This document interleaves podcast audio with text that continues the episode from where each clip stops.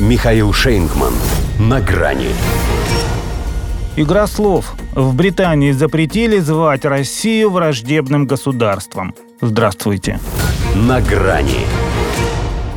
Даже желания не возникло себя ущипнуть или пересчитать медведей в лесу. Вдруг от такой британской неожиданности там до смерти удивились. Поскольку сразу было понятно, англичанка опять что-то гаденькое мутит, хоть и облекает это в несколько иной вид.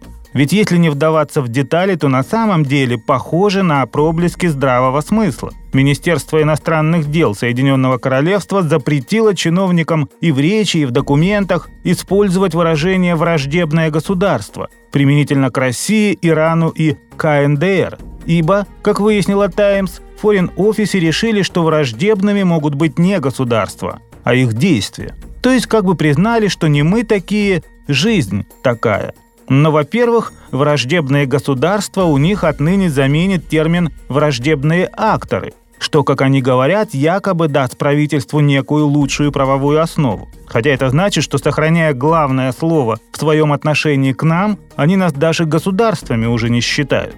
Потому, во-вторых, и подсвещают косметическое изменение риторики не нам, а Китаю – по данным все той же «Таймс», в Лондоне полагают, что Пекин, растроганный таким проявлением чисто английского благородства, ответит, наконец, взаимностью на стремление Британии наладить дипломатические контакты. А чтобы в Поднебесной не возникло и тени сомнения, чиновникам всех рангов приказали забыть о враждебных государствах даже в личной переписке. Мера не выглядит избыточной, если иметь в виду, что один единственный китайский шпион с помощью фейковых аккаунтов в течение пяти лет выманивал секретную информацию у госслужащих в обмен на деньги или иные выгодные предложения. Причем некто Роберт Джан, которого СМИ уже окрестили самым плодовитым иностранным агентом, работающим против британских интересов за последнее поколение, все еще не разоблачен, пусть и скрывается уже под другими псевдонимами. Однако даже он вряд ли выяснит, как именно ввод в оборот враждебных акторов может улучшить отношения Лондона и Пекина, поскольку они и сами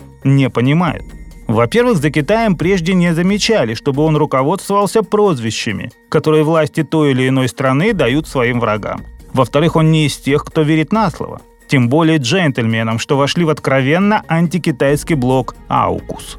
Пусть они не так активны, как США, но только потому, что на этом театре вероятных военных действий им, видимо, отведена роль добрых англосаксов – в любом случае, Британия – это не про взаимоуважение и не про баланс интересов. И в Китае об этом очень хорошо осведомлены. Не один же Джан на него работает. Да и какое китайцам дело до того, как Британия обзывает третьи страны, если даже нам это до лампочки? Хотя мы, коль на то пошло, можем ответить взаимностью. Перестанем употреблять выражение «англичанка гадит». Будем говорить, что гадит младшая сестра большого брата. До свидания. На грани с Михаилом Шейнгманом.